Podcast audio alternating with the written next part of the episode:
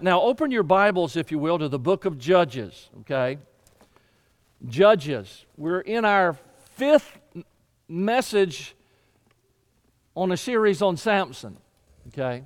And again, I never thought it would go this far, and we're not done yet. So, uh, we've got several more messages. I, wanna, I want you to read three verses, or four verses of Scripture with me. First of all, I want you to go to Judges chapter 14. All right? Judges chapter 14, and look with me in verse number 6. Judges 14, verse 6. And the Spirit of the Lord came mightily upon him, and he rent him as he would rend the kid, and he had nothing in his hand, but he told not his father or his mother what he had done. Now, this is the story, this segment of when Samson kills the young lion. Now go with me to chapter 19. Samson goes down to Ashkelon because he has a debt that he owes. Verse number 19. And the Spirit of the Lord came upon him, and he went down to Ashkelon and slew thirty men of them, and took their spoil, and gave change of garments unto them, which expounded the riddle. And his anger was kindled, and he went to his father's house. But Samson's wife was given to his companion, whom he had used as his friend. Now go with me to chapter 15. Chapter 15. And Samson has been turned over by the men of Judah to the Philistines on the hill. And in verse 14 it says, And when he came unto Lehi, the Philistines shouted against him and the Spirit of the Lord came mightily upon him, and the cords that were upon his arms became as flax that was burnt with fire, and his bands loosened from off his hands. And he found a new jawbone of an ass, and put forth his hand, and took it, and slew a thousand men therewith. Let's pray. Father, I just ask today that you would open our hearts Open our minds, open our eyes to what you would have us see. And God, we'll be grateful to you. We, I know I certainly need your help this morning in, in, in trying to um, dissect this scripture that can be so confusing to us. So give us that which we have need of, and we'll thank you in Jesus' name. We pray these things. Amen. Now, I want to say from the very outset of this message this morning that what I'm going to say to you is going to probably go against the grain of everything that you have ever heard from this text before, okay? I just want you to know that. In fact, it's going to go so much against the grain that I'm just going to be honest with you and admit to you that, that you're going to have a little problem probably processing this and you may even leave this place in disagreement with what I say. And I want you to know that it's certainly okay for us to disagree, all right? You have a right to be wrong. And so I give you, I grant that to you. And, and, so it's all right. Sometimes we fall out on different sides of an issue. So this is, I, want, I just want to say, I want to admit up front that I know, I know this is going to be a little different perspective of of how you've looked at this, and it may cause you to struggle a little bit with what I'm saying. Now, I want you to know that, that this is not an attempt by me to be controversial. I'm not trying to present something that makes your eyebrows raise or you to say, Whoa, I've never heard that before in my life. I'm not trying to be controversial whatsoever. I'm not trying to throw you a theological curveball. Okay, that's not, that's not my intent. My goal is to simply examine the life of Samson in light of the scriptures and to learn the lessons that God would have us apply to our lives today. So, when we read about Samson, he was the strong man in the Bible, and we sit in stunned silence as, as this guy uh, does things that almost align him with being a Marvel superhero. I mean, nobody else in the Bible does what Samson does. And He's an iconic individual. especially going back to the old flannel graph days and the early Sunday school lessons and everything about Samson is this guy that's ripped and he's got abs and dude, he's been in the gym and I mean, you know, you're wondering is he on steroids or not and you just look at him and wonder what his supplements are, what's his workout program. This guy is really somebody. I mean, you think about the fact that he picks up the jawbone of a jackass and weaponizes it, and with that one singular weapon, he kills a thousand men. You think about the fact that he catches 300 foxes and ties their tails together with a firebrand and sets it on fire and sets it loose into the, uh, the, the, the crops of the Philistines. You think about a guy literally that picks up the city gates and carries them all the way to a hill above Hebron, which is 40 miles. That's not normal. That's not natural.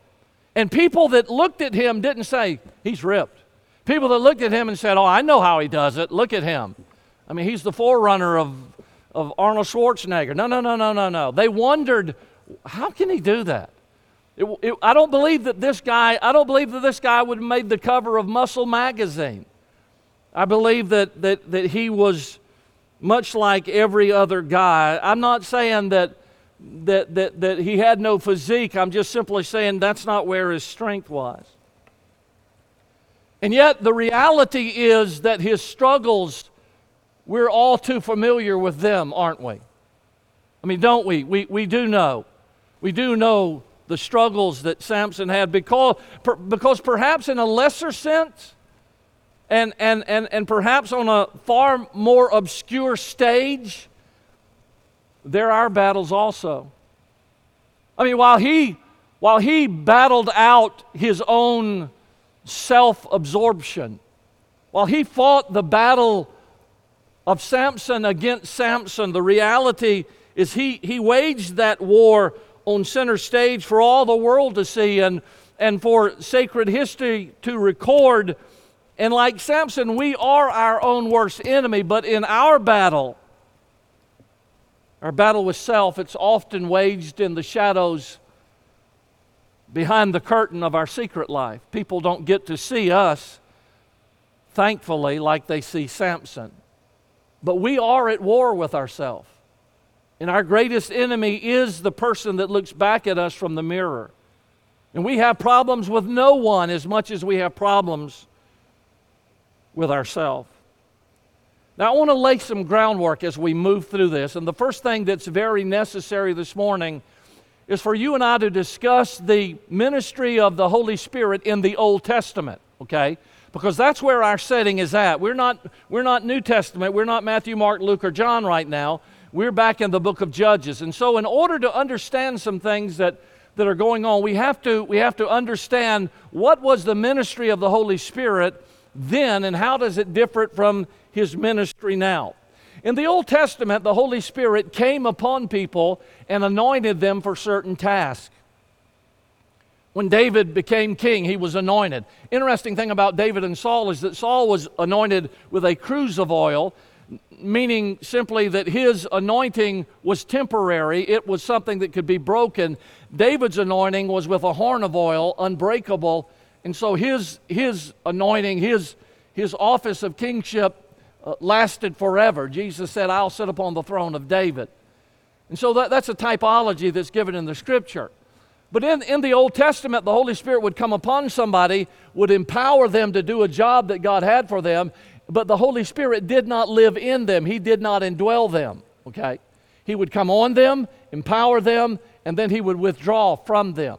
Doesn't mean that they weren't connected to God. It just means that they weren't at that time empowered by the Spirit. That's why David prayed in Psalm chapter 51, verse number uh, 11. After his sin with Bathsheba, David's prayer was this Cast me not away from thy presence, and take not thy Holy Spirit from me. Well, nobody prays that in the New Testament. I don't pray, take not thy, Lord, I failed you, don't take your Holy Spirit from me. No, no, no. My body is the temple of the Holy Spirit. And so there's no, ind- Jesus said, I'll never what? Leave you nor forsake you. And, and, and so there's no possibility of that. He promised, D- Jesus did, in John chapter 14, this is the prayer of, listen to the promise of Jesus. Listen to this. John chapter 14, verse 16. And I will pray the Father, and he shall give you another comforter, that he may abide with you forever, even the Spirit of truth, whom the world cannot receive, because it seeth him not, neither knoweth him. But ye know him, listen to this, for he dwelleth with you and shall be in you. So when you get saved, when I, I gave my testimony this morning a little bit, when I, when I was a 12 year old boy and I bowed my head and asked Jesus Christ in my heart, though I didn't know what was going on, the Holy Spirit of God took up his abode inside of me because I at that moment became the temple of God. I am a living flesh temple that the Spirit of God lives in me. That means everywhere I go, everything I do, the Holy Spirit is within me. That's why I get convicted if I'm going to do something wrong, okay? You know, because the Spirit of God is within me. He lives within me. If you cut me off in traffic and I want to honk my horn and the Holy Spirit's in me, He says, Don't do that. Don't, don't honk at him. That's Ron Steele. And so He lets me know that's Ron. And so I don't honk at Ron. And, and this the Holy Spirit living in me that keeps me. So the Holy Spirit indwells, He indwells believers, okay? Now, watch me. He, he began his indwelling ministry at on the day of Pentecost. You can read about that in Acts chapter 2. That's when the indwelling ministry of the Holy Spirit began. He wrote to the church, Paul did it in, in excuse me, in Corinth in chapter 6, verse 19. What? Know ye not, that word, he's incredulous. What? Know ye not that your body is the temple of the Holy Ghost, which is in you, which ye have of God, and ye are not your own? So Paul said this Hey, guys, the Holy Spirit lives inside of you. You can't do those things. You shouldn't go those places. No, you're the temple of the Holy Spirit. He then wrote to the church at Ephesus in chapter 1, verse 13, In whom also ye trusted after that ye heard the word of truth, the gospel of your salvation, in whom also after that ye believed ye were sealed with the Holy Spirit of promise. So, so here's what happens. When, when I was a 12 year old boy and I trusted Christ, the Holy Spirit took up his abode in me and he sealed me. What does that mean? That means I'm his. That means I, I belong, his, his mark of ownership is in me. And there's many ways that sealing is done. It just simply means you can't lose what God gave you. And so they used to take a signet ring and they would pour wax on an envelope and they would press that ring in. That was the seal of the king. That means this is my property. This carries my authority. So when Dean got saved at the age of 12, God the Holy Spirit sealed me. I'm God's. I was 12 when I got saved. I'm 66 today and I've been His ever since. Why? Because on that day I got sealed by the Holy Spirit of God. His ownership is on me and in me, and, and, and one third of the Godhead lives in my heart. You see, that's important. Now, chapter 4, uh, verse 30 says, And grieve not the Holy Spirit of God, the book of Ephesians, whereby ye are sealed unto the day of redemption. So, how long am I sealed? Until Jesus comes back for me. Okay? Do I have to worry about it tomorrow? No.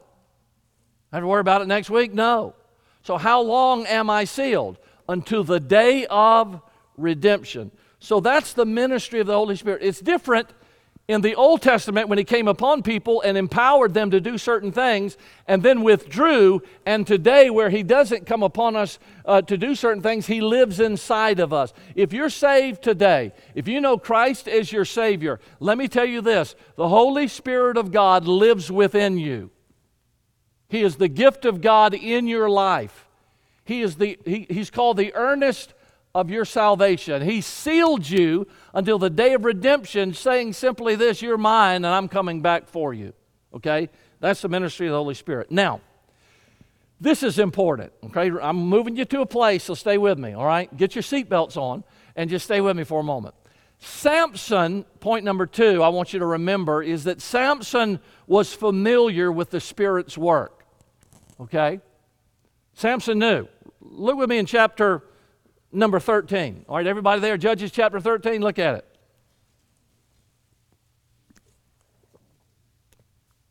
Verse 25. Now, keep your, keep your hand here. I'm going to read it and then I'm going to show you something else. Look at verse 25. And the Spirit of the Lord began to move him at times in the camp of Dan between Zorah and Eshtaol. Now, remember, we studied this last week, and we, we, came, we did a word study. All right, remember this. Remember this that the Hebrew language has 8,000 words in it, so they're very crowded words, okay? We can say something and it pretty well has a definitive meaning, but sometimes there's a crowd, you have to do a word study to find out exactly where our, our root goes to, okay?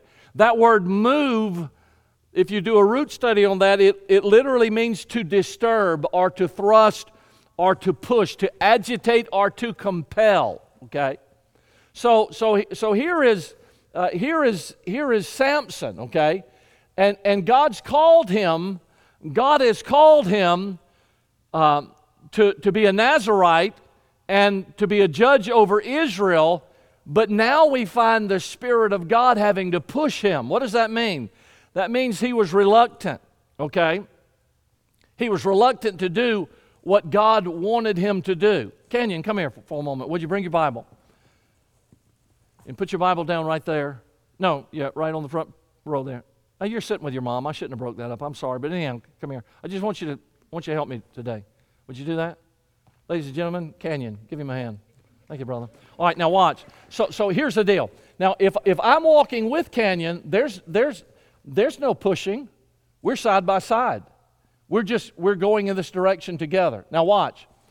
But if I want Canyon to cross this line and Canyon is reluctant to do so, and I'm the Spirit of God, and he is Samson, and he's closer to Samson than I am, by the way.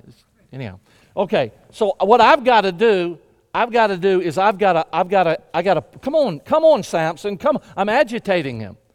So when the when the Bible says the Spirit of God began to move him, it meant this guy didn't want to go where the Spirit of God was leading him, so he's reluctant. So the Holy Spirit has to work in his life to force him to do what God wants him to do. Thank you, Canyon. I'll have you back in just a moment. Now, so so you can take your Bible with you too, Canyon. All right, so now watch me. Everybody look at me. Watch me. So how did Samson respond to the Holy Spirit pushing him? Look in chapter 14, verse 1. And Samson went down to Timnath and saw a woman in Timnath of the daughters of the Philistines. Really? So here's the Holy Spirit.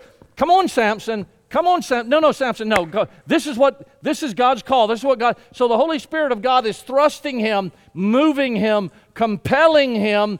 But what does Samson do? Chapter 14, verse 1.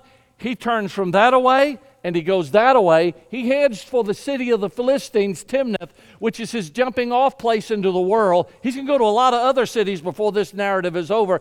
But the jumping off place for Samson into the world and into sin and into lust and into carnality, that was Timnath. So Samson, Samson hightails it to Timnath. So Samson knows what it's like to have the Holy Spirit work inside of him, convict him, move him, disturb him, push him, point him, trying to get him to do the right thing. But Samson did his own thing anyway. Now, I want you to go with me to Numbers chapter 6. Okay? Everybody turn to Numbers chapter 6. You're using your Bible today. All right, Numbers chapter number 6. Now, I want you to remember I want you to remember that the parents of Samson were told that he would be a Nazarite from his mother's womb unto his death. Is that right? Not at me. Is that right? Everybody? Okay, thank both of you. Appreciate that. Two heads nodding. All right, I love it. Okay, so, so here's the deal. From, from his womb, from the mother's womb until his death, God said this You haven't chosen this. This isn't voluntary. I have chosen you. You're going to be a Nazarite all your life. So now we got to find out what the Nazarite vow is. All right, so let's go to Numbers chapter 6. The Lord spake unto Moses, verse 1, saying, Speak unto the children of Israel, and say unto them, When either man or woman shall separate themselves to vow a vow uh, of a Nazarite, to separate themselves unto the Lord, excuse me, he shall separate himself from wine and strong drink and shall drink no vinegar of wine, nor vinegar of strong drink, neither shall he eat any liquor of grapes, nor eat moist grapes or dried. All the days of his separation that he shall eat, uh, shall he eat nothing that is made of the vine tree, from the kernels even to the husk. Now look at me. Requirement number one. You can write out beside that if you want to, if you mark in your Bible. Requirement number one of a Nazarite nothing from the vineyard. Okay?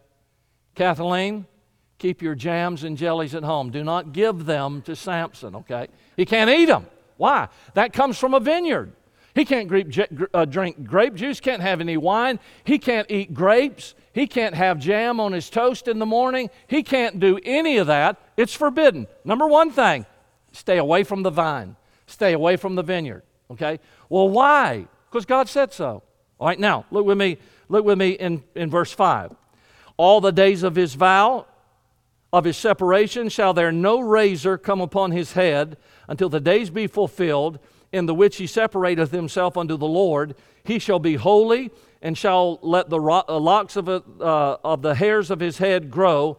All the days that he separateth himself uh, unto the Lord, he shall come at no dead body. So, verse 5 is the second thing, and that is don't cut your hair. Don't eat anything of the vine, number one. Number two, don't cut your hair. Okay? All right? Everybody with me? Nod your head. Okay. Now, people say we know Jesus had long hair. Why? Because he was a Nazarite. No, he wasn't. He was a Nazarene. That means that's where he came from. Get your Bible straight, okay? That's that. Don't don't get weird with twisting stuff. So so two th- first of all, first of all, he couldn't eat anything from the vine. Second of all, he couldn't cut his hair. Okay, here's the third and final requirement, uh, number six. All the days that he separateth himself of the Lord, he shall come at what? Okay, let's read that again because some of you are, are, it's verse 6. Here it is. All the days that he separateth himself unto the Lord, he shall come at what? No dead body. Okay, that's number three. All the days of his life, he shall come at no dead body. Don't get around dead bodies. That's pretty easy to figure out, isn't it? No, no, no, nothing from the vine. Don't cut your hair. Okay? Don't cut your hair. Number three, no dead bodies. Well, what if my daddy dies? Okay, let's read. Verse 7.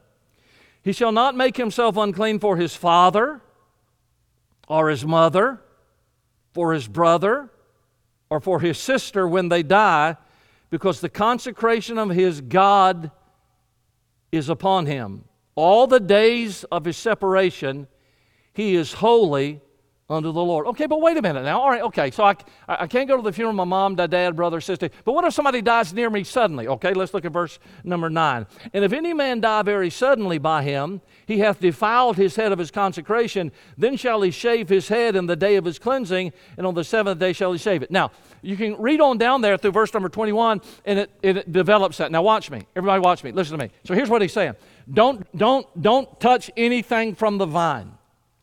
Do not shave your head. Number three, don't go near a dead body. But, but okay, I make a six month Nazarite vow and my daddy dies. Can't go to his funeral. Well, my baby sister can't go to his funeral. Why? Because you made a vow to God. All right? And that's more serious than any of those responsibilities. What if I'm walking around and somebody falls over right beside me? You know? Well, what do I do? Well, you, you got to start all over. You shave your head, you got to go back. You got to offer a sacrifice. You start your Nazarite vow over, all over again. Why? Because you have broken your vow and you can't come near a dead body. Now, that's not hard to figure out. Three things. You have to do those three things if you're making a Nazarite vow unto God. That's not difficult. It's not rocket science. God puts black ink on white paper. There it is. Now, this is what I want to talk to you next, okay? Let me, let me talk with you for just a moment because I think this is important about, about Samson's strength. Let me say this to you Samson's gift was his strength. Okay? Let that soak for just a second. God gave Samson a gift, it was his strength. That gift was constant, it was always with him, it was always there. The only thing, by the way, all Nazarites weren't strong like this eh, because that wasn't their gift. That was Samson's. He had a Nazarite vow, but he had a God gift that was strength. Listen to me. The only thing that would break that strength was if he cut his hair. Well, why is that? Well, the hair was an identity. He tried to hide in Timnath, he tried to hide everywhere he went. He went down to Gaza Nobody's going to know me. No, everybody knows you, dude. You got locks of hair. You're a Nazarite. Everybody, nobody wore their hair like that in those days. Everybody can look at you. You got a Nazarite vow. That's why he hopped from place to place because he was ruining, ruining his testimony everywhere he went because he was identifiable by his hair. So if you cut your hair, all of a sudden you've cut your identity with God. So Samson didn't get his strength. Look at me. Samson didn't get his strength when the Holy Spirit came on him. That's not what happened. His strength was a constant gift that he had all the time. Let me show you chapter 13. Everybody with me? Here's the angel speaking to his parents, chapter 13, verse 5. For lo, thou shalt conceive and bear a son this is Judges 13, 5. Thou shalt conceive and bear a son. And what's the next phrase? And no razor shall come upon his head, for the child shall be a Nazarite. Don't cut his hair. Chapter 16, verse 17. He's with Delilah. Delilah. Okay, so he's with Delilah, all right? And she is tempting him, all right? Now, what happens? Watch this. Verse 17. Then he told her all his heart. Now listen to what Samson says. He told her all his heart, and he said, There hath not a razor come upon my head, for I have been a Nazarite unto God from my mother's womb. If I be shaven, then my strength will be gone from me, and I will become weak and like any other man. He didn't say, If the Spirit of God doesn't come on me, his strength was constant. He said, If you cut my hair, don't ask me to explain that. All I can tell you is this Samson knew where his strength came from. His strength came from God, but the symbol of it was his hair. As long as he had his hair, he did a lot of bad things from chapter 14, 15 into chapter 16, but he still had his strength. I mean, he, he visited a harlot in Gaza, chapter 16, verse 1, but he still had his strength. But when he cut his hair, it was gone. All right, now let's go. Let's go. Let's go. Chapter 16. He's in the temple, and they put him between the two pillars. All right, here's Samson. His eyes are gouged out. He's between the two pillars. He's going to push upon them. How did he push upon them? The Spirit came upon him. Nope, doesn't say that. You won't find that in the Bible. The only thing it says is that his hair started growing again.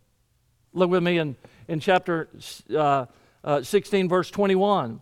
But the Philistines took him and put out his eyes and brought him down to Gaza and bound him with fetters of brass, and he did grind in the prison house. Howbeit, the hair of his head began to grow again after he was shaven.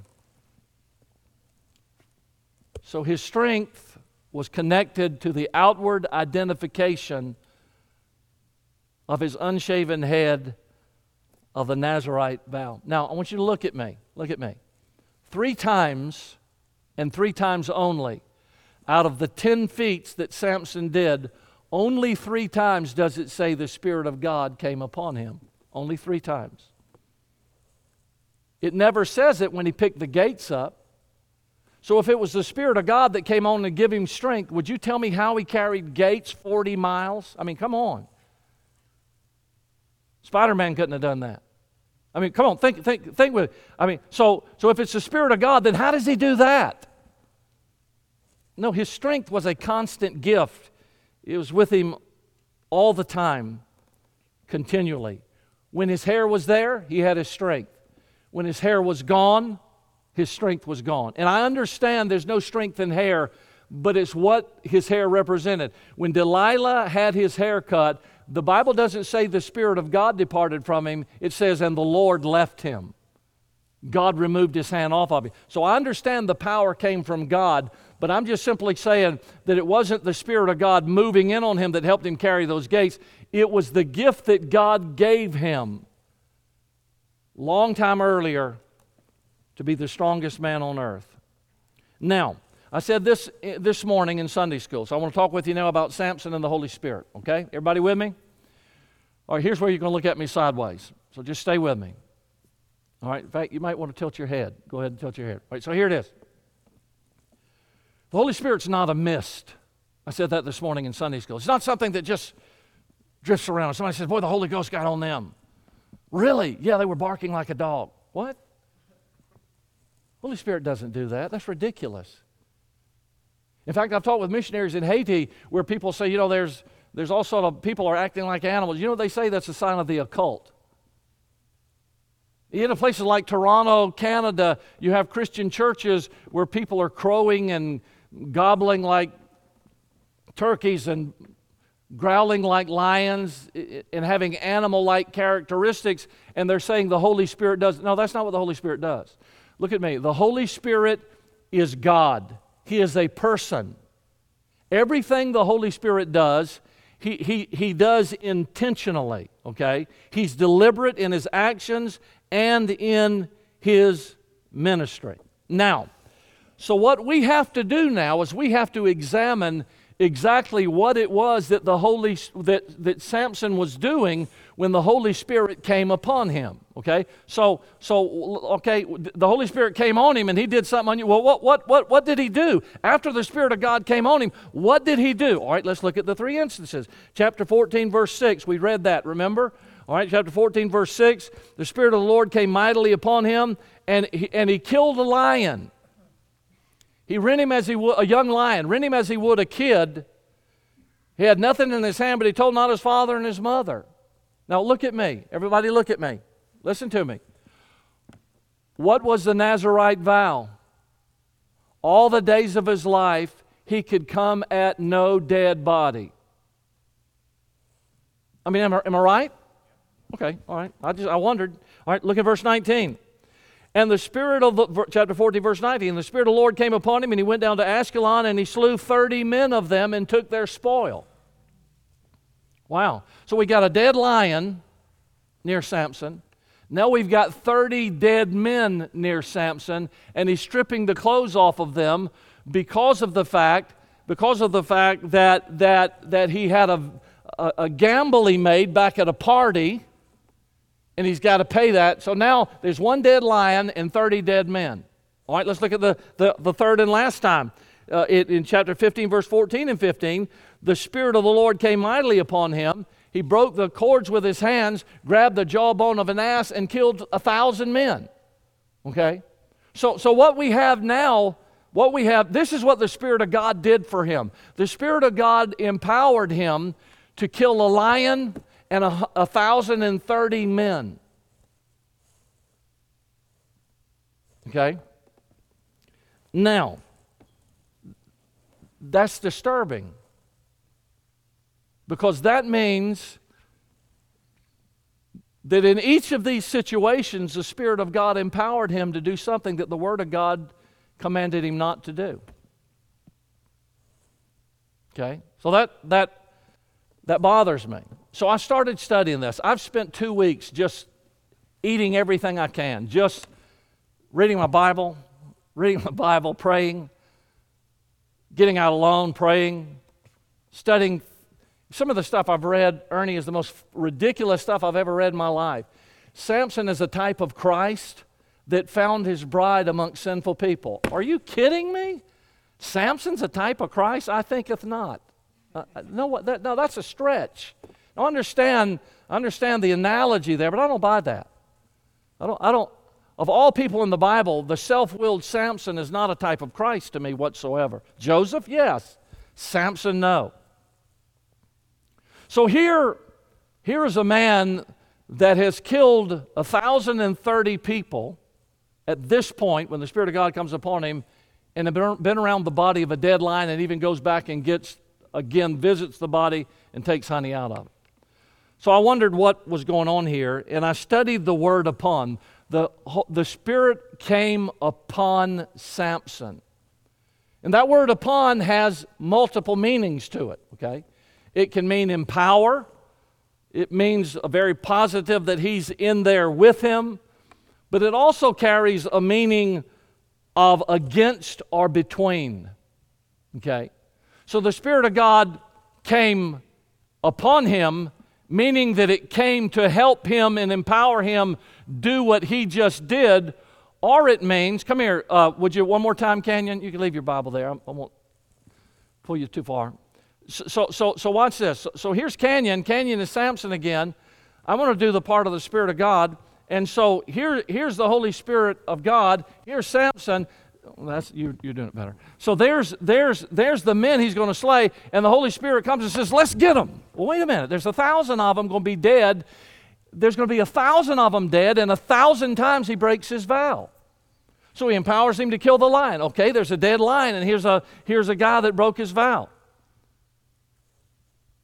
Study the word feast.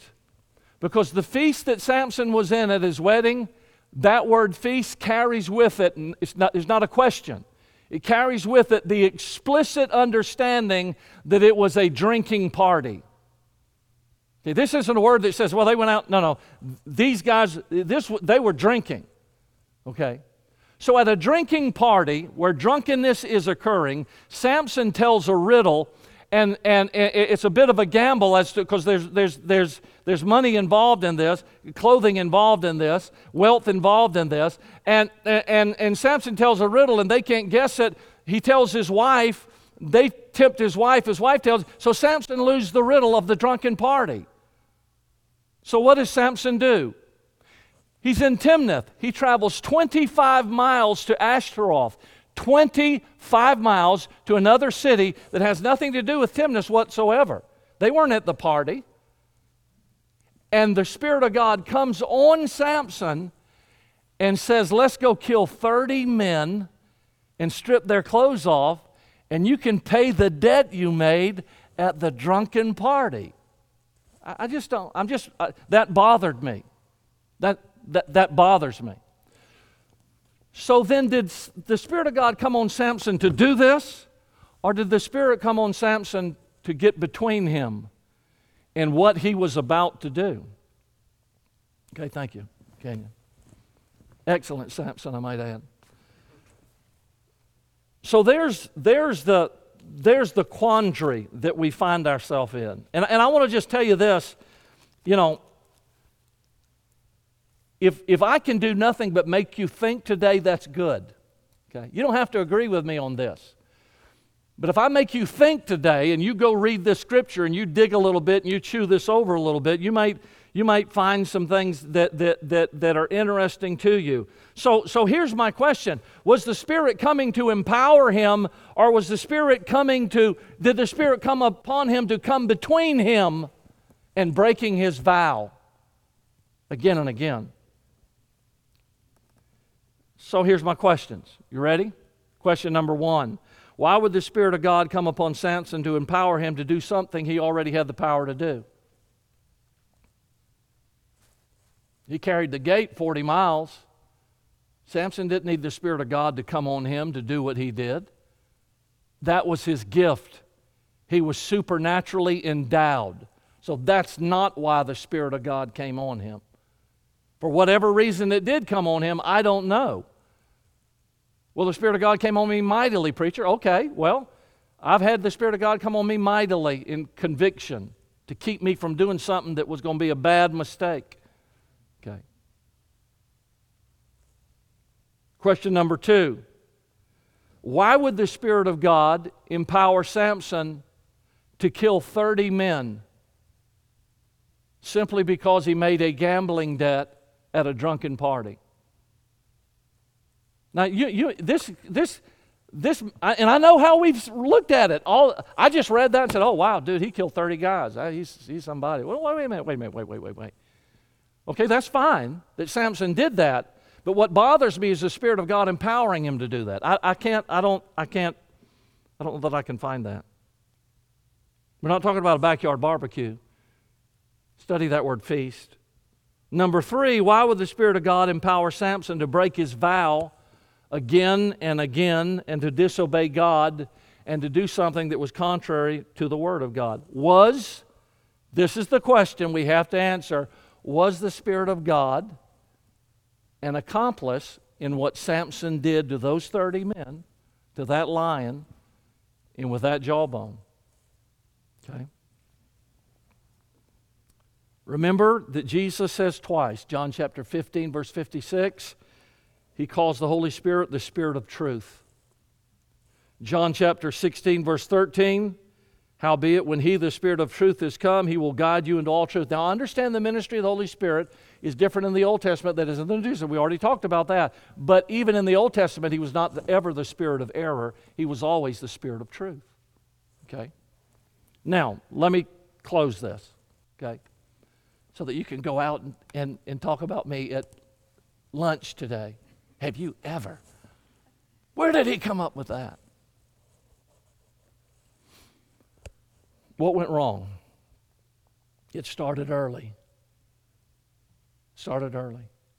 When the Spirit of God began to push him in the very next verse, he's going headstrong in the wrong direction. At that moment, he rejected he rejected what the Holy Spirit of God had been guiding him to do, and it became something that he was comfortable with. He got callous to what the Spirit was trying to do in his life, and he did his own thing. You know what Samson lived for? Read it. Just, just no, no, no. Just chapter 14, 15, and 16. Read those. Read those chapters. You know what he lived for? He lived to get even. Pastor, he lived for the glory of God. He did not. Absolutely did not. His last act, Heavenly Father, help me because, dear God, these are thine enemies. No, God, avenge me for boom. My eyes. They took my eyes. I want to kill them all. They took my eyes. I want to kill every. You did this to me. Re- read it. Re- read what he did when he burnt the fields. I will get even with you. You did this. Now I'm going to do that. Okay? That's what, that's what you're going to do to me? Okay, let me tell you what I'm going to do to you. He was always one upping people. It's just, it's just the way he lived. Well, Pastor, what should he have done? Played Uno on the mountain when thousands of people came? No, no, you know why he was on? He shouldn't have been on the mountain. Well, well he had to drive, grab the jawbone of the ass and kill a thousand. Yeah, okay, but he shouldn't have been on that hillside. You know why he was on the hillside? Because he went to Timnath. So everything in Samson's life, you flick the first domino and it hits the second and it just all the way down the line. Everything in his life's a domino effect. He decided to go to Timnath that led him to the Philistine woman. That led him to the forbidden marriage. That led him to the drunken party. That led him to the funny guy riddle. That led him to the betrayal. That led him to murder 30 men. That led him uh, to his wife being given away. That led him to the burning of the crops. That led him to the death of his wife and father in law. That led him to the killing of many more. That led him to the, the men of Judah being in danger. That led him to the slaying of a thousand men with the jawbone of an ass. That led him to the harlot in Gaza. That led him to Delilah. That led him to having his hair cut. That led him into God removing his power. That led him to losing his eyesight. That led him to losing his sight. It all started, in my opinion, when Samson ignored the Spirit of God and went to Timnath, chapter 14, verse 1. And every time after that, that the Holy Spirit of God tried to keep him from breaking his Nazarite vow, it had no effect on him anyhow. He just barged ahead and did what he wanted to do. You cannot, and I've read so much these last two weeks, you, I, you just can't spiritualize it. I can't come up with a typology. Somebody said, well, when he killed the lion and he, the lion was a type of Satan, I'll show you later. No. So, so, so he killed the lion and then he took honey out of it. That means if you defeat the devil, you get the, the sweet joy of victory. And I, I just thought, that's wonderful. It means nothing. Are you kidding me? No. Mm. I think the lion was a warning because the lions have been used as warnings from God throughout the Bible. Now, what do we learn? Here's, here's what we learn. Learn number one, let the Holy Spirit guide you. We learn number two, look at me, let Him come between you and anything that you've planned and determined to do. Oh, my friend, let him. Let him. Okay? You may say, Well, I want to do this.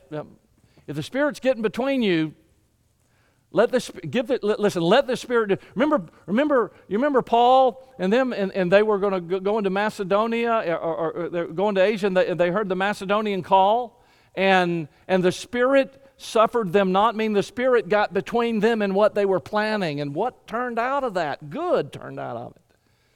So if the Holy Spirit gets in your way, tip your hat to Him and thank Him for stopping you Number three, check with God's Word to determine who's in the lead. Now, here's the deal we are emotional people, aren't we? Wow. Okay, man. I lost you a long time ago. No, we're emotional people. All right, all right. So, so sometimes I can get mixed up. I can say, boy, God's leading me. Wait a minute, Dean. God's leading you to do what?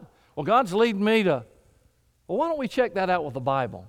I've had people come in and say, Pastor, God is leading me. I prayed about this. God's leading me. Well, wait a minute. Let's open the scripture. Well, I don't want to open the scripture. No, no, let's open the scripture. Let's check out what God's led you to do with what the Bible said. Okay? That lets me know whether it's me making the decision or it's truly God leading me in that decision. And then, last of all, listen to this, would you please? the Holy Spirit of God will never, ever, never, ever, never lead you contrary to the Word of God. Now, here's my closing statement. With that in mind, what in mind? That the Holy Spirit will never, ever, ever, never lead you contrary to the Word of God then it was either all right for Samson to break his Nazarite vow, or the Holy Spirit didn't lead him to do so. You say, Preacher, I don't quite fall out with you on that. I don't line up with you on that. That's all right. That's okay. I mean, I, look, I swallowed 47 times thinking about this, and I, I'll be honest with you. For two weeks, man, I wrestled. I wrestled with this. But that one truth when I kept going back and reading the vow and studying what the Spirit did, I, I, I, can't, I can't say that the Holy Spirit empowered him to kill those 30 men and to break his vow over and over again. He was a Nazarite from his youth. Now, here's the wonderful thing about it I'm thankful for God who will get in my way. Aren't you? Aren't you glad the Holy Spirit of God will come down and and I, I, mean I know He lives inside of you, but He'll He'll He'll He'll push back. I'm I'm grateful for the pushback of God. Don't raise your hand, but I'll raise mine. How many how many of you have ever had God push back on your plan? Well, I have. I wouldn't be here today if God hadn't pushed back on my plans. Okay. But he loved Dean enough to say, you know what? I'm going to get in between you and where you're headed because that ain't the best place. I'm, I'm going to I'm going to stop you if you'll listen to me. And I've never regretted that I did. Let's bow our heads, could we? Heads bowed, eyes closed a little bit of a difficult message today because it goes against the grain. And I, you know me, I, I don't, I'm not one that, that I don't ever claim that I got a corner on the truth or I saw something nobody else has ever seen. That, I don't believe that. There's other people seen this. But I believe God's Spirit is active in our life. And He's not empowering us to disobey God, He's going to empower us to obey God. And look at me. If, if you'll stay away from Tim, Timnath, you'll never be on the hill. You'll never be on the hill. Well, Pastor, it said that the Lord was, yeah, I, I know the Lord was in it, but it doesn't mean that the Lord caused him to do wrong. It means that the Lord can take everything we've got, everything we do, God can turn ba- good out of bad. I knew his parents didn't know that it was of the Lord that he that God was going to use all of this. I understand that. But I don't think it's ever God's will to break God's will. That's the key. You have to look at it in that light. Never God's will to break God's will. Always God's will to do God's will.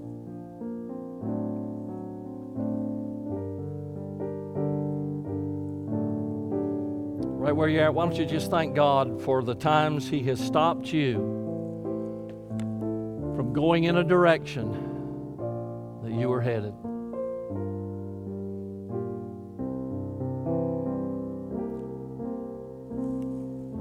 Father, thank you today for the life of Samson. We're grateful for the gift of his life because we learned so many things from, us, from it, Lord.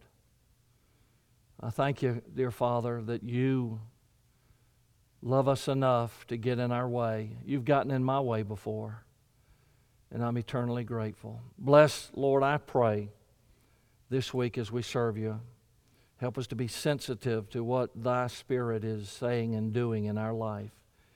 In Jesus' name.